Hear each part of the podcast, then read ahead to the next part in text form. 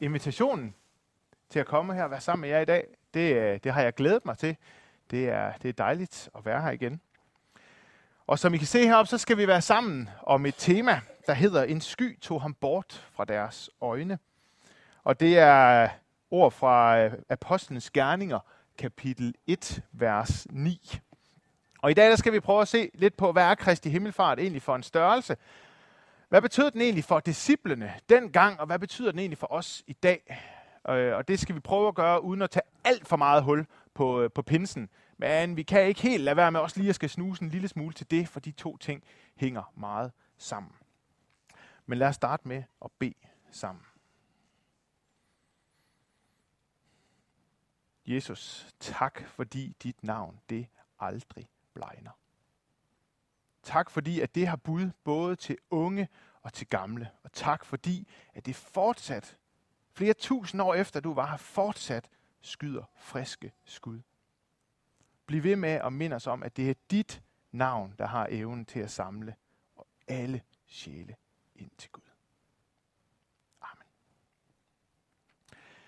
Kristi Himmelfart, det er sådan lidt, det er sådan lidt en sjov størrelse, som jeg egentlig tror ret ofte bliver sådan lidt øh, glemt i vores tanke sådan i forhold til de, til de tre sådan store højtider med jul, påske og pinse.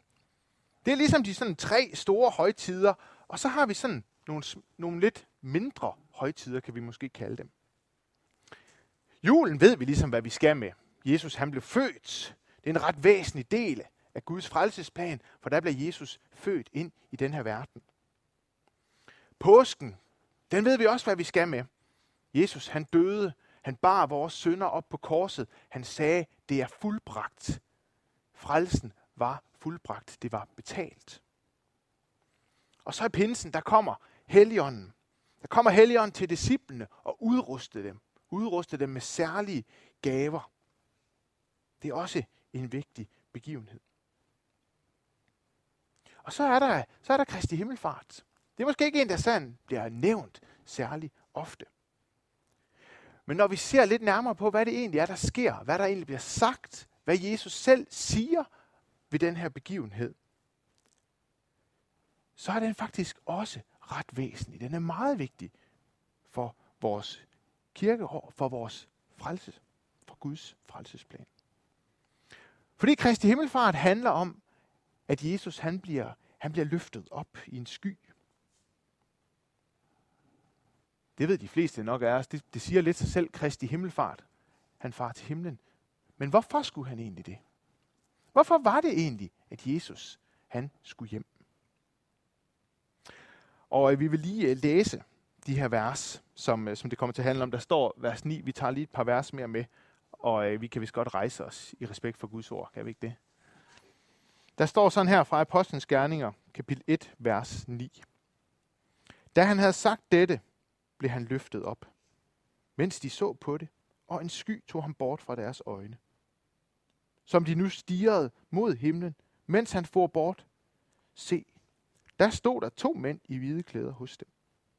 De sagde, hvorfor står I og ser op mod himlen, Galilæer? Den Jesus, som er blevet taget fra jer op til himlen, skal komme igen på samme måde, som I har set ham fare op til himlen.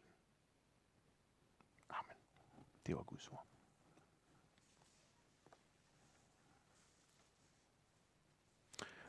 Verset her, det starter med et da. Og det er fordi lige inden det her, der har Jesus talt om, han har talt om løftet, om helligånden. Jesus han bekræfter nemlig det, Gud han har lovet, at han vil give dem sin ånd. At hans egen ånd skal komme over dem, skal komme til jorden. Det er ikke ret lang tid siden her i, øh, i søndagen, at vi læste fra Johannes 16, hvor Jesus han også taler om sin himmelfar, men hvor han også taler om helligånden, hvor han taler om talsmanden. Og her fortæller Jesus meget konkret, hvorfor det egentlig er, at han skal afsted. Nu har de fleste af jer heldigvis en bibel, så kan I bladre med om i Johannes 16. Fordi i vers 7, der siger han, Men jeg siger jer sandheden. Det er det bedste for jer, at jeg går bort. For går jeg ikke bort, vil talsmanden ikke komme til jer. Men når jeg går herfra, vil jeg sende ham til jer. Jesus han siger her meget klart og tydeligt, at hvis han ikke tager afsted, så vil Helligånden ikke komme. Og det er vigtigt, at Helligånden kommer og tager bolig hos disciplene, hos os. Fordi han jo netop skal vejlede. Jesus siger selv, han skal vejlede jer i hele sandheden.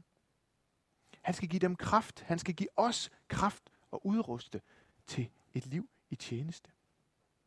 Og Jesus siger her, at det vil ikke ske, hvis ikke han tager bort.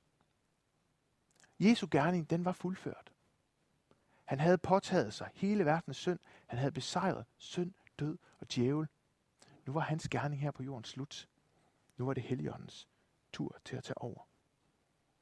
Så på den måde så kommer Kristi Himmelfart faktisk til at markere en ret skarp linje i frelseshistorien. For disciplene, der bliver himmelfarten, den bliver nu en markering af, at nu er oplæringen med den synlige frelser, den er forbi. Nu begynder deres egentlige gerning, deres egentlige prøvelse, deres egentlige liv starter nu. For nu skal de ikke længere være elever. Nu skal de være vidner. Nu skal de bære det ud, som Jesus han har fortalt dem. Det, som Helligånden nu kommer og bliver ved med at overbevise dem om og lære dem mere om. De skulle gå til Judæa, det er lige rundt omkring. De skulle gå til Samaria, ud til hedningerne. Ja, de skulle gå til verdens ende, fik de besked på. Og her skulle de forkynde om Jesus.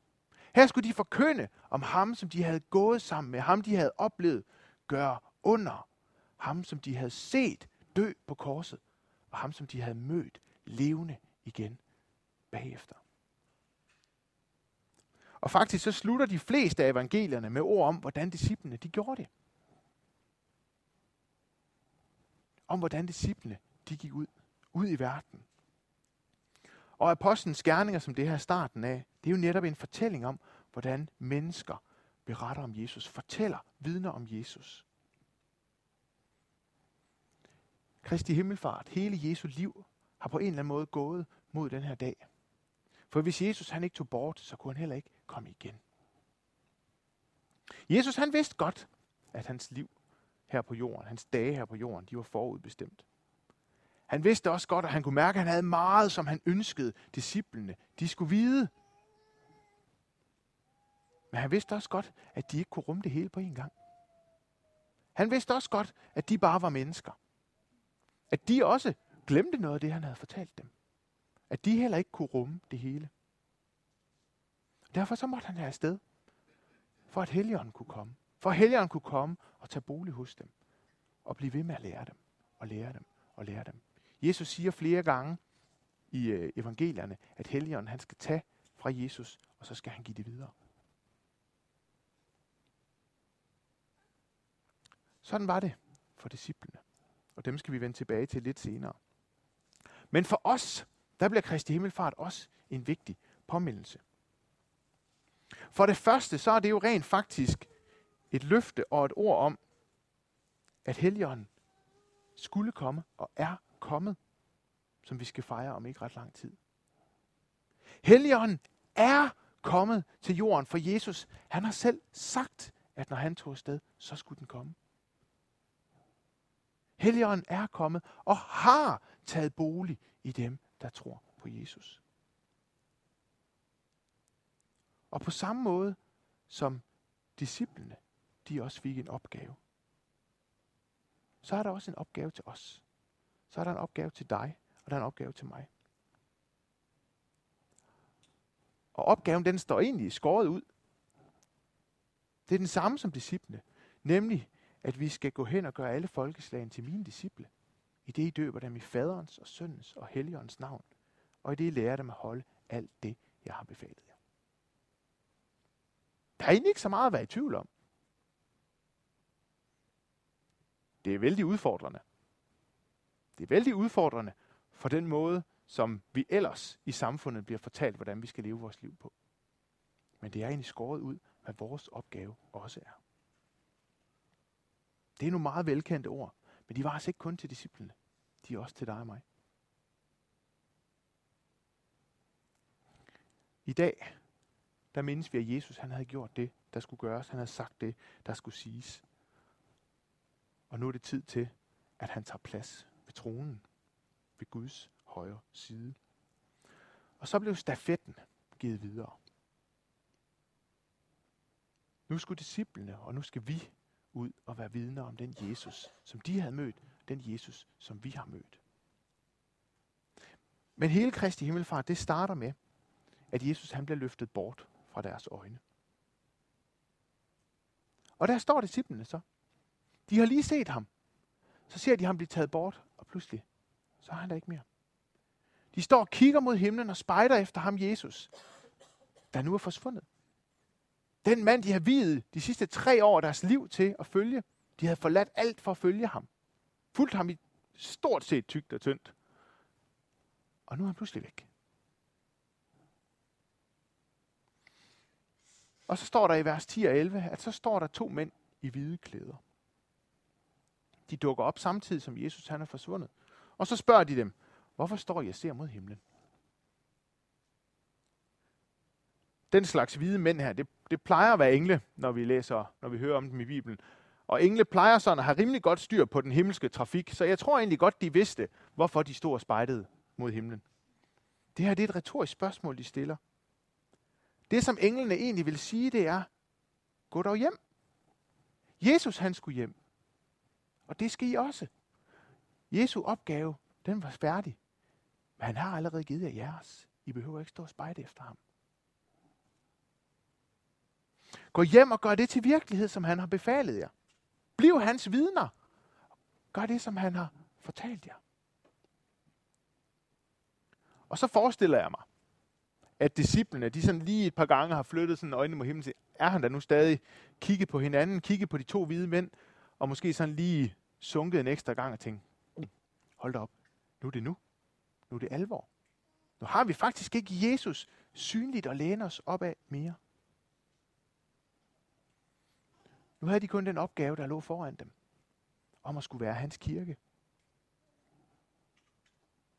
Fra nu af, der skulle de ikke mere se opad, efter den Jesus, som var forsvundet. Nu skulle de se fremad. Se fremad mod de mennesker, som de skulle ud og møde. De mennesker, de skulle ud og vidne for. Og se fremad mod løftet om, som han har givet dem om, at en dag, der kom han igen. Fra nu af, der var de ikke mere bundet til at være det samme sted, som Jesus han var. Der, hvor han gik. Men nu er de pludselig frie til at bevæge sig derud, hvor han havde fortalt dem, at de skulle ud. Nu skulle de ud og bære hans budskab videre, både i ord og i gerning. Ja, det liv, som de havde haft med Jesus, det fik nu, det endte egentlig med en ny begyndelse. Nemlig, at nu havde Jesus skabt en åben forbindelse mellem jord og himmel. En forbindelse, der betød, at ånden nu faktisk kunne komme. Kunne komme til jord, til alle mennesker. Og dermed så er Guds frelsesplan også fuldendt på den måde, at nu er alle blevet inddraget. Nu har alle muligheden for at blive frelst. Nu skal hans rige, nu skal det bare bæres ud. Og det, og det siger jeg bare. Men nu skal det ud. Håbet, det skal bredes ud. Det skal leves ud. Indtil den dag, hvor han kommer igen og gør alting nyt. Men for disciplene, der er helgeren endnu ikke kommet. Og derfor så de næste dage i deres liv, det bliver faktisk en venten. Det bliver også en, for, en form for prøvelse på at vente på, i tro på, at det Jesus han sagde, det var rigtigt. For der skulle ske noget, før disciplene de skulle videre. Før de skulle ud. Nemlig pinsen. Vi venter på pinsen. Vi venter på igen at blive mindet om, at Helligånden kom.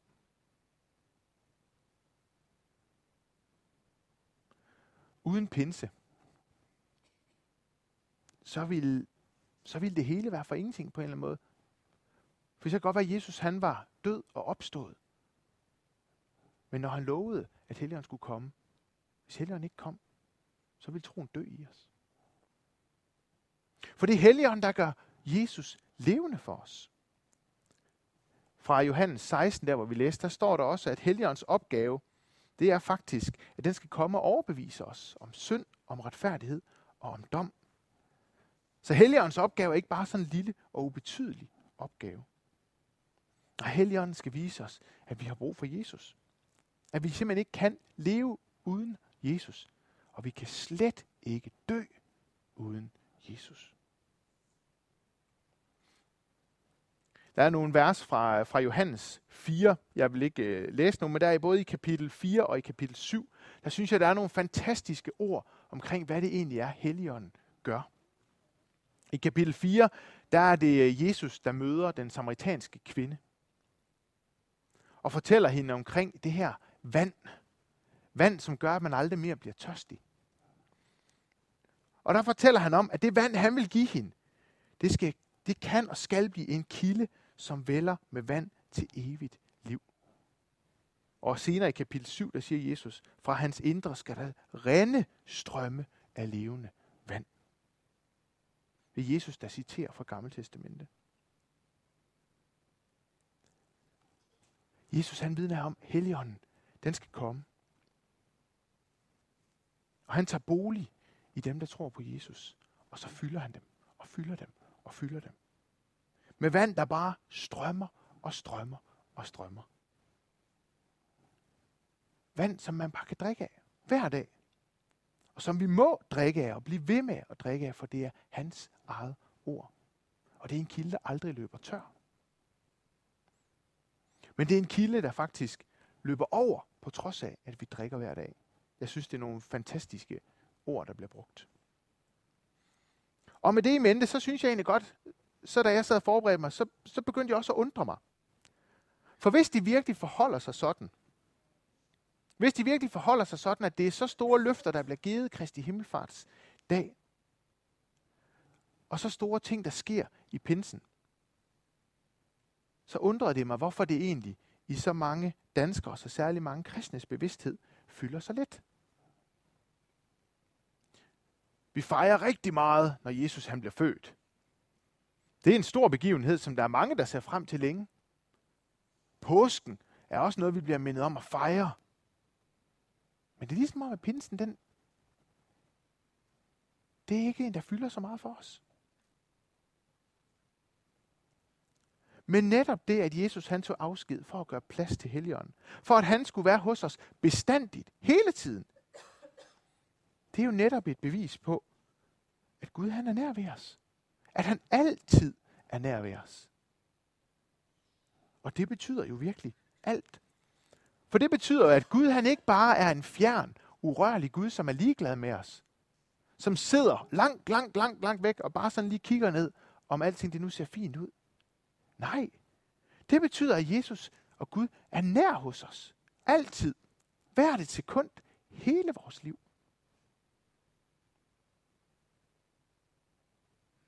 Men uden Helligånden, så vil Guds kærlighed virkelig være ildestet her i verden. Hvis det var op til os mennesker, og bare skulle bære den videre i os selv. Fordi på mange måder, så tænker jeg egentlig, at lidt ligesom Jesus han blev korsfæstet langfredag, så tænker jeg egentlig, at vi stadigvæk, den dag i dag, dagligt korsfæster kærligheden. Der er uskyldige, der bliver myrdet hver eneste dag i vores verden. Der er mennesker, der hver dag bliver myrdet, eller tortureret, eller i situationstegn bare bliver mobbet, bliver lukket ude. Der er mange, der sulter eller er på flugt, og det rører os egentlig ikke altid særligt. Vi korsfester måske egentlig også ofte os selv med selvbebrejdelser. Der er ingen, der kan være så nådesløs og skånselsløs hård en dommer mod dig selv, som du selv er. Jeg ved ikke, om du kender de søvnløse timer, hvor man ligger og tænker på, nu fejlede man igen. Hvor dum og udulig man er, hvor dumt man handlede. Men ved I hvad? Ånden er os nær.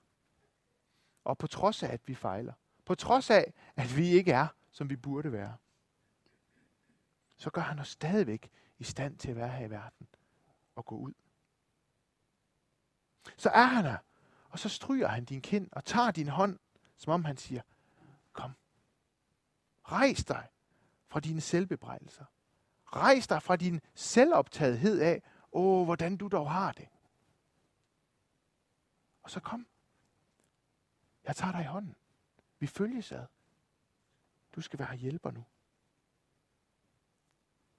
Og pinsedag, så fik disciplene virkelig lov til at mærke det her. Der fik de helligånden, og pludselig så kunne de gå ud og prædike på sprog, de slet ikke kendte. De kunne gå ud, og så fik de virkelig evnen til at forkynde det her budskab. Budskabet om den opstandende Jesus, om hans frelse, om hans kærlighed og om hans tilgivelse for alle.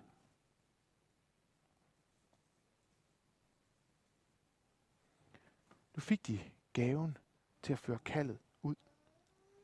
At det skulle ud til alle mennesker, uden undtagelse. Det skulle ud til alle folkeslag, alle samfundsklasser, alle tungemål. For Jesus han havde gjort det klart, at der var ingen, der er for ringe til at være fuldstændig uundværlig i hans rige. Så derfor så er Kristi Himmelfart for alvor begyndelsen på enden. Det er en sky, der fjerner Jesus. For øjnene af disciplene, og den mand, de havde troet og håbet på, at de skulle følge med mange år endnu, skulle lære meget mere af. Han var nu væk. Bare sådan pludselig. Men samtidig så bliver det også begyndelsen på resten af deres liv. Og i verdenshistorien, der er det også begyndelsen, der nu varsler, at nu er Jesu draget afsted fra hans første komme. Og nu er tiden frem mod hans anden komme, den er begyndt. Frem mod hans andet komme, hvor den verden, vi kender, den skal ophøre. Og så skal alt levende, det skal stå foran dommeren. Og så skal alle dømmes. Det er ikke bare sådan, at når Jesus kommer igen, så er alt bare slut, og så, så er det bare slut. Det er heller ikke sådan, som nogen vil sige, at så er det slut, og så skal alle bare leve godt. Nej, det er faktisk noget andet, Jesus han fortæller os. Det er faktisk, når han kommer igen, så skal alt dømmes. Enten så er det til evigt liv, eller også så er det faktisk til evig fortabelse.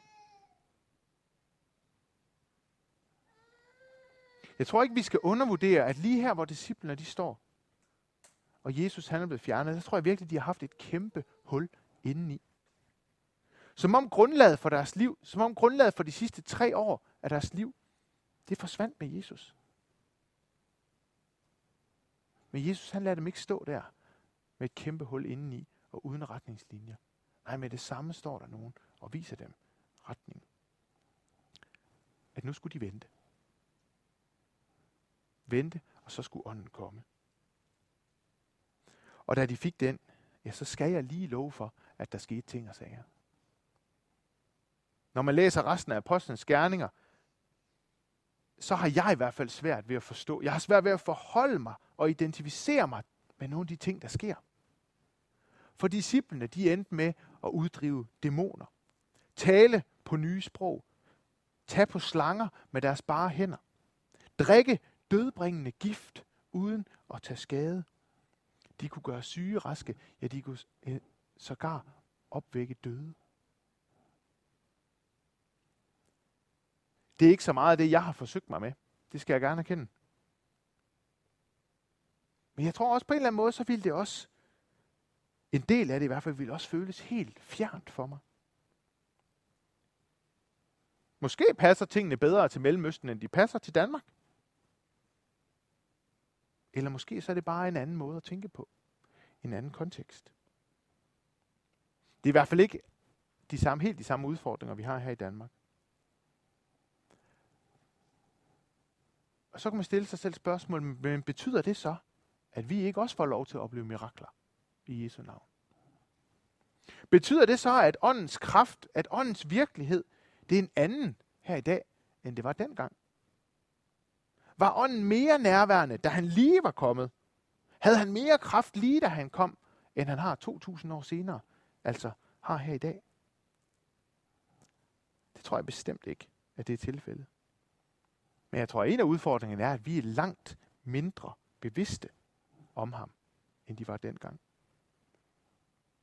Tror vi, tror du for alvor på, at du ved ånden, altså i Jesu navn, kan gøre et andet menneske rask, hvis du beder Jesus om det? Ikke at det er vores bøn, der gør forskellen. Jesus han kan sagtens helbrede alligevel. Men tror vi på det? Er vi egentlig opmærksom på, hvad ånden faktisk udretter i dag?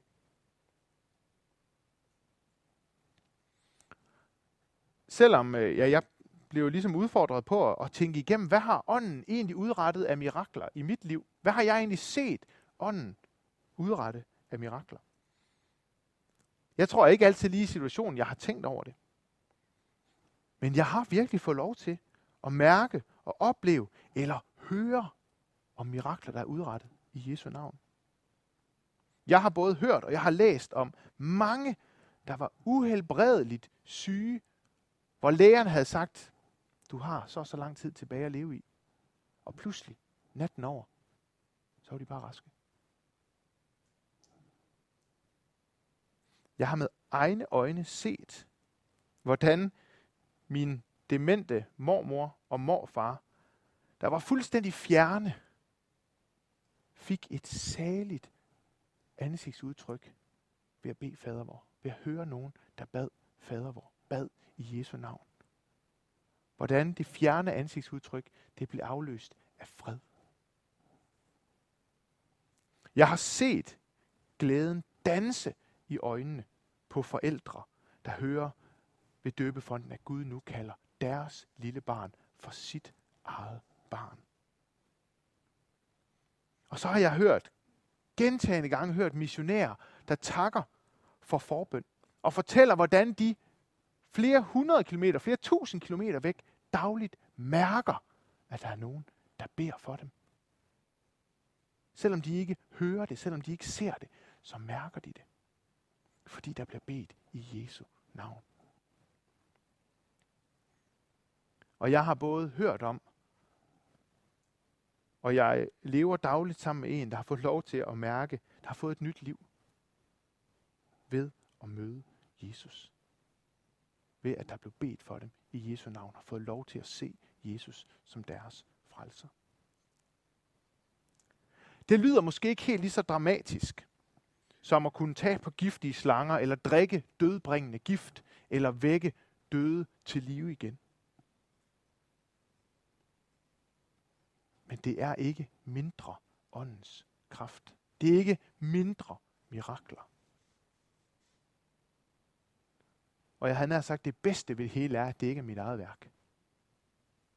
Det bedste ved det hele er, at det ikke er dig, der skal være noget særligt for at kunne gøre det her. Nej, det er Jesus, der er noget særligt.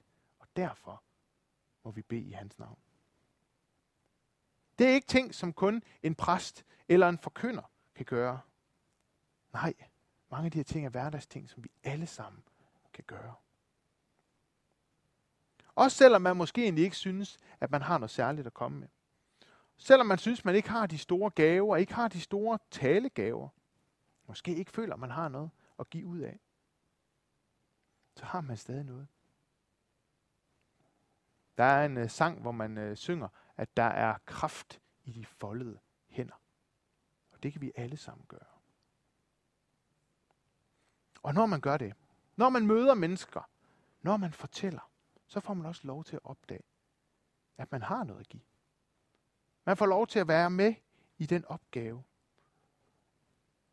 Og nogle gange, så kan bare det at få et andet menneske til at smile, kan også vise, at man er en del af det. Ånden, den er kommet.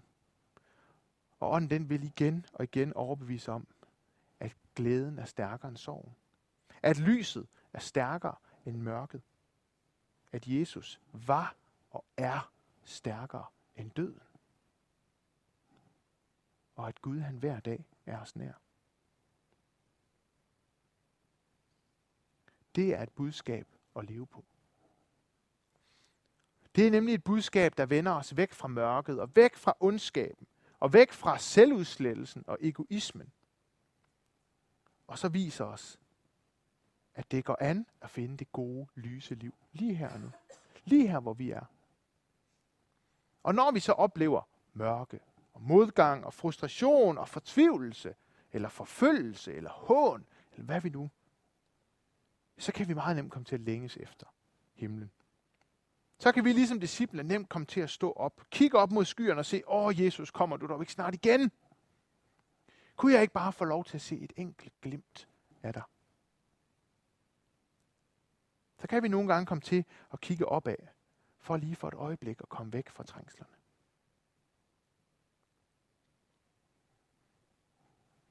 Men englene her, de fortæller, at disciplene, de skal ikke stå og kigge op efter himlen.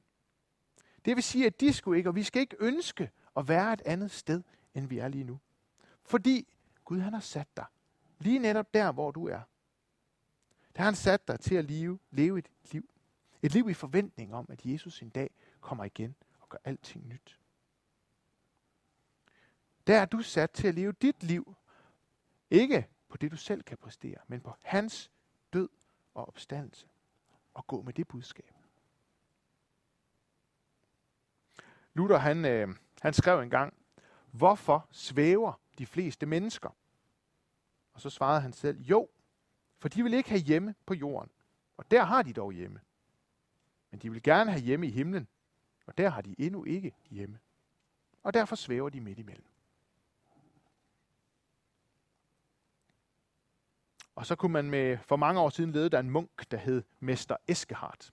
Og i, lige i forbindelse med Luthers ord her, synes jeg, han, han sagde godt nok noget meget tidligere, men øh, han sagde alligevel noget godt. Han skriver, hvis du er henrykket til den syvende himmel, og en bro- broder beder dig om et glas vand, så må du hellere se at komme ned i en fart. Himlen er i sandhed vores håb, vores bestemmelsesmål, vores rigtige hjem. Og en dag, så skal vi få lov til at komme dertil. Og en dag, så skal vi få lov til at tage den nye himmel og den nye jord i eje. Så skal vi få lov til at synge Jesu pris til evig tid i glæde. Ja, himlen er et løfte, der på en eller anden måde er spændt ud over hele vores liv. Men lige nu, i dag, måske også i morgen, måske også de næste 10 år, der er jorden altså vores opgave. Jorden er vores opgave her og nu. Vores ansvar, vores hjem, indtil vi engang skal herfra til vores himmelske hjem, vores rigtige hjem. Men det er først en gang. Amen. Lov, tak og evig ære være dig, hvor Gud, Fader, Søn og Helligånd. Du som var og er og bliver en sand treenig Gud, højlovet fra første begyndelse nu og i al evighed. Kære far, tak. Tak fordi du har givet os et løfte. Tak fordi du har givet os et løfte om, at en dag, en dag, der skal prøvelsen være forbi. En dag skal vi få lov til at se dig, som du er. En dag skal vi få lov til at se, at dit navn det virkelig aldrig blegner. Men far, hjælp os også til lige nu, lige her, at gå ud. Gå ud med den opgave, som du gav os. Hjælp os til at være vidner. Hjælp os til, at du, Helligånd, i os må blive den her kilde, som bare strømmer og strømmer, som strømmer over, at vi bare ikke kan lade være. Hjælp os til ikke at holde på det her budskab. Hjælp os til også heller ikke at holde på det, selvom det ikke er populært. Selvom det går imod strømningerne i tiden. Så beder jeg dig om, at vi ikke må pakke det ind. Og vi dermed gør folk en bjørnetjeneste. Men at vi må ture med menneskets frelse og med kærlighed for øje og sige sandheden. Vær sandheden tro i kærlighed. Det beder jeg dig om, du hjælper os til. Amen.